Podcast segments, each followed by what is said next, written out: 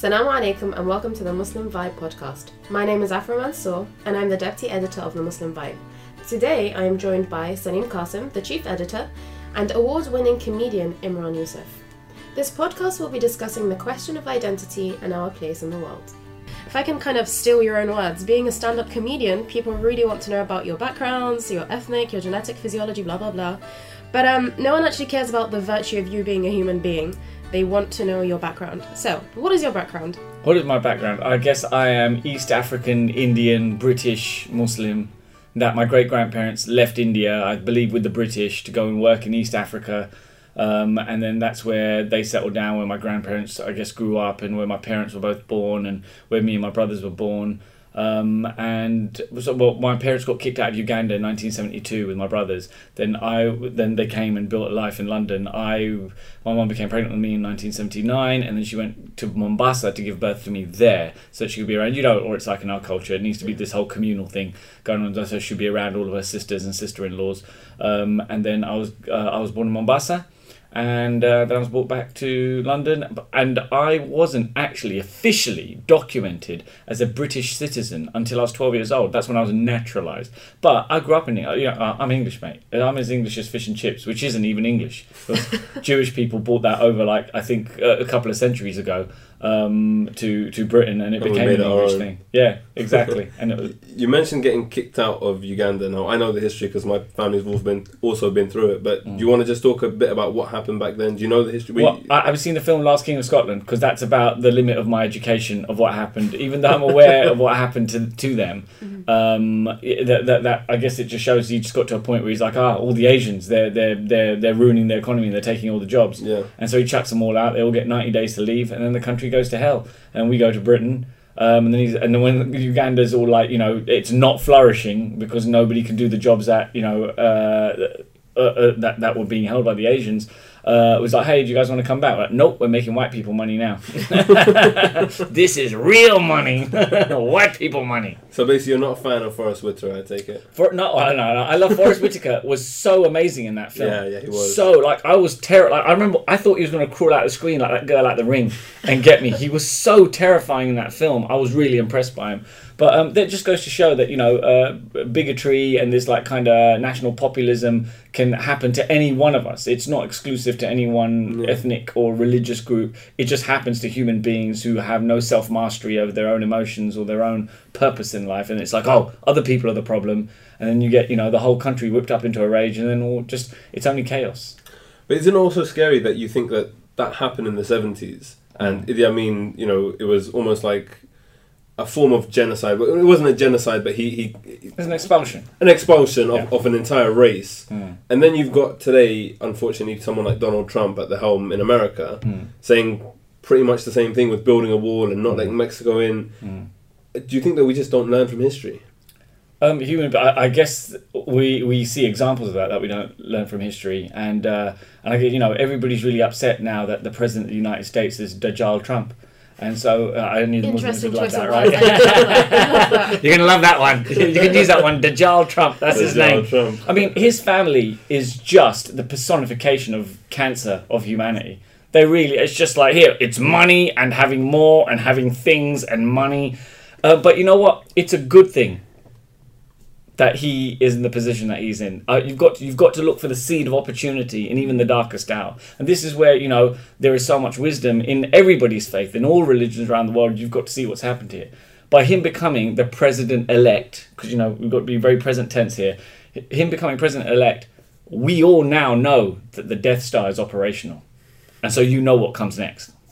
This is the point where I believe, where my faith is, and also what my intuition uh, tells me, or if you want to call it my naivety this is the point where people go you know what? We need to stand up for each other. Because you know what? He doesn't he's not just coming for the muslims he's coming for the mexicans he's coming for everybody who's not white. He's going for the black people he's going for homosexuals he's going for uh, women and his you know just how deeply misogynistic he is as well he's coming for all those groups. And previously those groups we've had our own issues with each other. You know muslims have had issues with gays gays have had issues with muslims. You know uh, white people have had issues with black people. And now suddenly all of us are going whoa, whoa, whoa, whoa we need to form a rebel alliance now and stand up for each other. Because if they if he comes for all of us and we all stand up for each other then he's not going to have a chance. So that's the way that I've chosen to look at it. Is that our fractured communities now have a common enemy, uh, which he has um, very generously um, put himself up for. So if you like it, he's um, he's uh, he's put himself up to be lynched by the mob.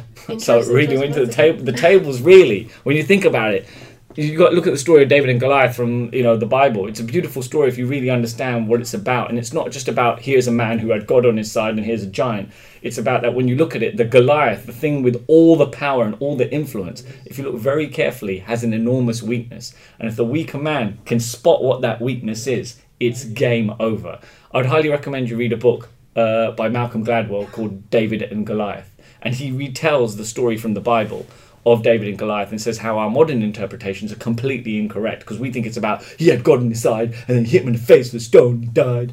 It's not that. It's that he um, David always had the advantage because he was um uh, I I guess he was not a slingshot. It was um back in those days. Uh, that, what do you call that thing where you swing the rocks inside a little pouch and then you fling them? I- A I would call it a- catapultist, yeah, Oh, yeah, or we'll something call like it that. slingshot, yeah. So I that would was have called it a slingshot. yeah, okay, so no, slingshot is the Dennis the Menace Yeah, thing. but do you like- what I mean? Okay, we'll call it What- slingshot. Uh, but I wanted, uh, but look, just for the record, I invented the word catapultist, and if you want to use that, you owe me um, royalties. So, um, so that's what David was. Is that he was this? Uh, he, he was the slingshot expert, and uh, Goliath was this giant. Sorry. He was a catapultist. He was a catapultist, yes, he was a catapultist. And uh, Goliath was this giant man with all this armor and a massive sword. And so when they met in this valley, you have this giant who's undefeatable, right? And then you've got David, who's a small shepherd, um, who's got his uh, catapult and all his rocks. But don't know. What you've got to realize, David has all the advantage here because he doesn't need to run up to Goliath. He took him out from like hundreds of yards away hundred because when that stone hit him in the head, it dazed him that he fell over. But when he fell over, all this armor weighed him down, and it wasn't. He was not, not going to get up in any um, anytime soon because he's dazed. And then David went over there, took his sword, lopped his head off. Game over. And so when you look at it, the, the, there's a wisdom to that story, and it's not about. Um, it's not just about the the, the, metaphor of of of him being a godly person and therefore he won is because he had the advantage the whole time because he understood the terrain and he understood exactly what his opponent had he understood exactly what he had and so this is the you know the Luke Skywalker moment where we put those proton torpedoes I think that's what they're called or is that Star Trek is it photon torpedoes or proton a We're just gonna of sna- No. smile and nod on this one. We'll Okay, like, right. it. It's the this is the Death this is the Death Star moment, guys, where we blow up the Death Star. This is it. As long as we all stand up for each other. So you've got to stand up for people who are not from your community, right? You've got to remember there's plenty of Jewish people out there who stand up for Palestinians, who stand up against Islamophobia, and we must acknowledge that. And at the same time, we must acknowledge the pain that the Jewish community have experienced um, through the, the prejudices that they've had to face over so many century, um, centuries as well. And this is one thing that I've learned through my own introspection and, and, and my own interpretation of what my faith is. Is one of the things that all human beings must do is acknowledge the pain of others. No one will acknowledge your pain until you acknowledge the pain of others because they do feel it. And when you do that, they will acknowledge your pain. And then you've got common ground to work towards alleviating that pain and making sure it never happens again. And Donald Trump is giving us that opportunity. So let's take him out, guys. All right, so talking about standing up for the little man, etc. Uh, recently, you were called a British muffin, I believe, and I think that, that was just hilarious. Um, being a British muffin, what are your thoughts on uh, Brexit? And I mean, especially with the mayor of London being, you know, dubbed the the son of a Pakistani bus driver. No one actually gives merit to him as a person. So, Sure. um, Brexit. Oh, first of all, I've corrected you. It was English muffin, and that was Oh. um, when I went to school in America illegally in 1992, uh, which is much more safer times. Um, I was the only English kid in my in my in my in my town in Moorestown, New Jersey. And uh, when I run around school with this accent, uh, I used to get teased. Go, Cheerio, Pip Pip, it's time for tea, you English muffin. They used to say that, and and I'd be like, I've never experienced this form of prejudice ever. Like this is really weird. But I was, I was the English bloke in that town. That's who I was, and I wore it with pride. You know, it's something I had to really, really uh, deal with during that time. Were you also the Indian bloke in the town? No, no, there was loads of Indians. There was loads of yeah, Indians. loads. It was, it was, it was quite, it was quite multicultural, but it was uh, very suburban and not like, uh, not like London. Yeah. So, so uh, slightly different. Very, uh, yeah. So it was, it was quite multicultural, and um, and um, so yeah, there's that. So that Brexit now. So yeah, um, Brexit, right? So we collect. I think the majority of the country voted to leave the European Union uh, based on ideals steeped in fear. To be honest, you know that was a vote out of fear, and you can. And the moment the the result came out, right, we're leaving the European Union, hate speech, hate crime towards people who aren't, yeah. you know, if you like indigenous what I don't know what indigenous means. You're just on the planet, right? Just shut up and stop thinking any part of it specifically belongs to you. Um, you know, I was careful not to swear there. And so, you know, the Polish people getting beaten up, uh, brown people, black people, just getting all this kind of uh, uh, nonsense. And we've got to see, really, people don't vote on principles. They, they, they, they vote out of fear or Yeah, yeah, hope. Um, and there's a lot of fear in our country, and that's because we have a critical mass of of of you know disaffected, angry people um, who are massively out of touch with with actual reality and where the world is going. You know, this is England's change. Of course, it has. You know, uh, the, the British Empire. Uh, raped their way through the world, right? And at the same time, our ancestors uh, contributing, helping making the British Empire what it is for all the beauty. You know, Britain's an amazing country. It is incredible, but let's be realistic of how it got here, right? And the fact is, we all have a share in this now. This isn't a white person's country, right? This doesn't belong to any ethnic group or religious group. All this nonsense about Britain as a Christian country. Jesus came from the Middle East. He looked more like me than Nigel Farage, okay? Get that through your head. It's a religion that's been culturally appropriated by a white power structure so that they can feel that they're spiritually superior to everybody else. No, it's it's t- entirely a religion that they've appropriated for themselves. Um, you know, but saying that at the same time, there are loads of Christians from all back. All the Christian people that I know that I hang out with are amazing because they live their Christianity. It's not an affiliation for them, right? They live it. They're out there feeding the homeless, you know, doing lots of stuff for charity that they never shout about. They just keep it quiet. But I know because I'm friends with them. So, you know, this country, you, you can't run around going Britain is a Christian country and it's a white person's country. It's not. It belongs. It, it belongs to all uh, all of us, and we've all got to have our equal share in it. So this Brexit thing has been. It's a shame that you know the the vote has been to leave, but now it looks like it's being blocked. So, um, which is quite funny. So I don't understand where it's going. But obviously, there is a contingent in our society that feels very disaffected and angry, and efforts need to be made to build bridges with these communities. But there are some people, and I hate saying this, there are some people through volition of their own efforts put themselves beyond redemption. And it's up, you know, th- th- like there's a cut-off point. Do you know what I mean? There was a point where you could have probably convinced Adolf Hitler, come on, man, just allow it, right? You're taking it too far. You got Jewish friends, don't lie about it, right? Okay, let's just just let's just chill out. But then he got to the point of no return, and and, and at that point, the only recourse was to take action and fight him. Okay, but then what happens in the situation where there's too many people at the cutoff point? When there's, you know, 40, 49, 50% of the people, for example, are getting there. Let's say everyone who, I know this isn't the case, but if everyone who voted Brexit is at the cutoff point, or let's say a, a large majority, as that grows, what happens then? Well, Do we have to up and leave? No. Uh, We're hopefully that when we're, we're not going to see those days because I think we've come too far as a civilization. Thankfully, because of social media. Thankfully, because of our experiences with communities that are integrated and mixed marriages and things like that. But see, the mistake I made was to label everyone who voted Brexit a racist and who did it for racist reasons. This is not true.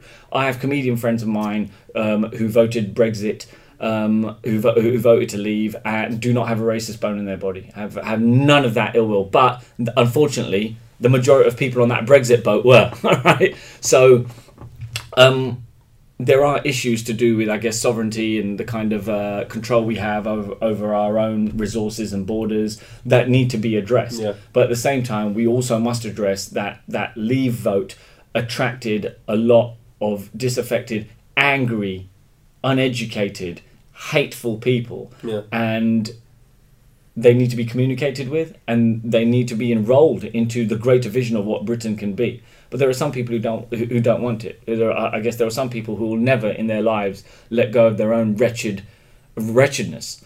Um, and um, you know, uh, all I know is that the work that I get to do as a stand-up comedian, as a public speaker, as a representative of my community, is that I go out there and I want to build bridges, acknowledge people's pain. Right? You've got to, you know, there there are. I I think we often forget before before immigrants came here, before brown and black people came here, rich white people were screwing over poor white people for ages, and that's what the class system was about, right? For a long time. Now, if you were working class, if you were poor like 100 years ago, that's it. That's all you ever had and that's all you will ever be. But now, if you're working class and you live in Britain, you ha- do have the opportunity to break out of that and and to be a millionaire, and to be a success, and to find your place.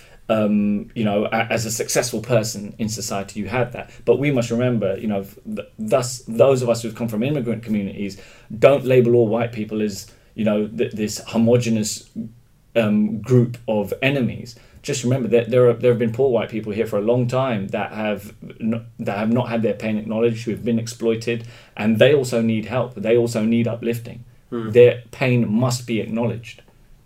So how are you doing this with um, you know, your line of work and comedy and things like that? Dinosaur with impressions. oh, that works too. but um, tell us about I've seen, I've seen Hello your is- impressions. They're very, very sorry, good. sorry. That's great. All right. Um, I wanted to ask a bit about Halal. Like, if I, when I was uh, googling Halal, it, it was actually the name of a city in Western India. So I don't know if you knew that.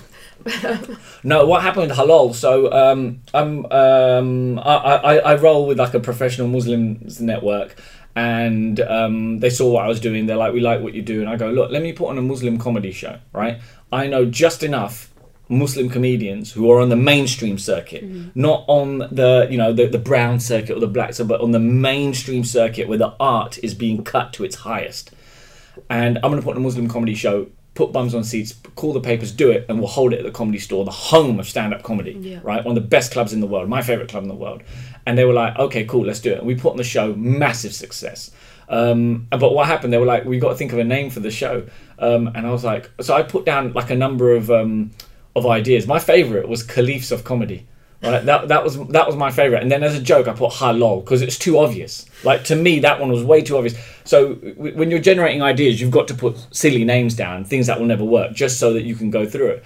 And they were like, "Oh my god, halal, that's genius!" I was like, "No, that's just there as just to fill out the fact to show that I've been doing work. Don't choose that one; it's the worst one." And they're like, "No, it's great." Now everyone's been coming up to me and, "No, dude, that's genius. Like halal is just the best name." And I'm like. Yeah, yeah, that's exactly what I was thinking the whole time. You know, and I, know how genius I am. So, halal the first show is a massive success. Uh, the, the difference between halal comedy shows and any other Muslim comedy show that exists anywhere in the world is that uh, you can talk about anything you want. You can, we can swear. We can talk about sex. We can talk about any issue that we want. The only caveat that I um, um, that I have on it is to, that all the comics and you know the whole point of the show is to provide a more humanizing narrative of Islam and Muslims. Yeah. Right? Yeah, there are loads of bad guys uh, in our community across the world doing all kinds of horrific stuff, but then there's loads of us who are doing amazing things and have been for a long time. So also on the show we have people who aren't Muslims. You know, we've had Sol Bernstein, uh, who's a Jewish comedian. I've had Pete Johansson, who's very successful. Um, he's got a great routine about how ridiculous it is to believe um, all Muslims are suicide bombers. And I remember he did that routine at Halal, and he was just mobbed by all these Muslims going, "We love you, Pete Johansson. You're incredible." And so I've had, you know, had um, we're introducing more and more people um, onto the halal roster, and now we are organising halal to. We want to go on like a small UK tour, build it into an international tour, because it's important for us as Muslims who live in the West, who've grown up in the West, and who are innately British or English or Welsh or Scottish as any of the white people who've been here for, for, for, for longer than us to go this is who we are in society and we're part of this society and you know what I mean? We, we, we, we all I want to make sure that we're all winning. This Yeah. isn't about building a wall and going look this is where we are and we have our place in your country and you guys are over there and we can't mix. I'm not I, I, I just don't like that. So yeah it's to, it's to build bridges and we go out there and we and our audience is very mixed as well. And at the end of the night, you can just feel people coming up to us, shaking our hands, going, "Thank you for saying what you're saying," because we need to say these things. You know, And and who's you know who are those people? Who is your target audience? And also, what's the where do you see halal in, in the next few years? um, hello, uh, an international tour that will Yeah. go around the world in big, big venues. Um, in the same way, I guess you know, Allah Made Me Funny did, um, and you know, Maz Jobrani's uh, crew, uh, Axis of Evil, those kind of things. We want halal to go around the world um, because people need to see, you know, someone's need to see Muslims saying this stuff in an authentic way um, at the highest level of stand-up comedy, and that's why the mainstream circuit's important.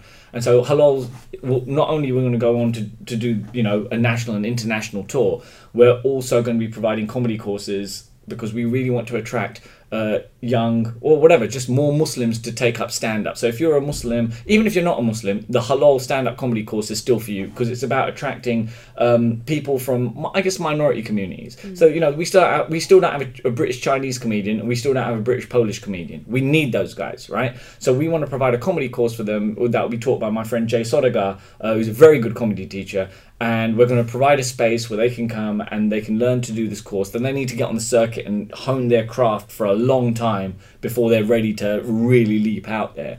Um, because we, we want these voices that aren't heard to have voices, especially. So even though it's halal, it's this Muslim initiative, and we would love more Muslims to to become stand-up comedians. It's open up to anyone. So if you're British Chinese, British Polish, or a- any other group we've not heard of, hey, Gypsy, whatever. If you want to come and do stand-up, we'd love to help you. Um, and specifically Muslim women, like we need more Muslim women because at the moment it's just like Shazia Mirza that we have in this country, who's done at the time. Like she, she she was before me. Like so she'd been doing stand up way before I started, and she went out there and she broke down those walls. She did an incredible job, but she's still the only one who put the time in.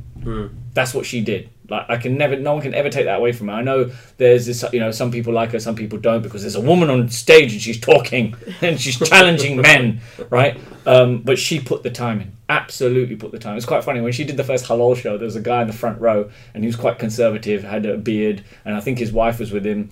Um, and when she came on, you know, Shazia knows how to dominate a room. She doesn't take nonsense from anybody. And she looked at him and she started talking to him, and you could just see in his face he couldn't cope with it. It was so fun. Like he would look up at her, and he'd just be like, "Oh my god, this is this is insane. There's a woman and she's talking to me, and she's in control." And, and then so she, she would crack a joke, like a naughty joke, and then he would he would look away like in shame, but then look up and he'd smile a bit, right? and he'd look away again. And um, what was beautiful about that is that I hope that you know if there's any kind of um, limits on what he thinks maybe how what a woman can be was changed that night because he saw it because she didn't threaten him, she didn't upset him, she just went, "I'm an empowered woman. I'm on stage. I can say what I want." And it, and it was just it was cute to just to see how he, he could cope with it. So cute. Well, thank you so much for joining us. Um, we're going to add a bit more information about the course that uh, we were describing right now um, in the description. Thank you so much for joining us. It was a pleasure. Thank you. It was my pleasure as well, and all the best. Uh, please continue listening to the Muslim Vibe. So yeah, that was our conversation earlier with uh, Imran Yusuf, and I think he surprisingly packed a lot of wisdom, knowledge. I don't know what it was in, in the space of about 20, 20 minutes. It was uh, it was a lot to absorb. Yeah, it really was a lot to take in, and uh, I'm actually quite excited at the idea of possibly having him again. So, um, thank you for tuning in. We look forward to your thoughts and feedback, and hopefully some suggestions for our next topics. You can do so by emailing us on editor at themuslimvibe.com. Don't forget to connect on Facebook, Twitter, and Instagram, and of course, subscribing to our podcast. Until next time, Assalamu alaikum.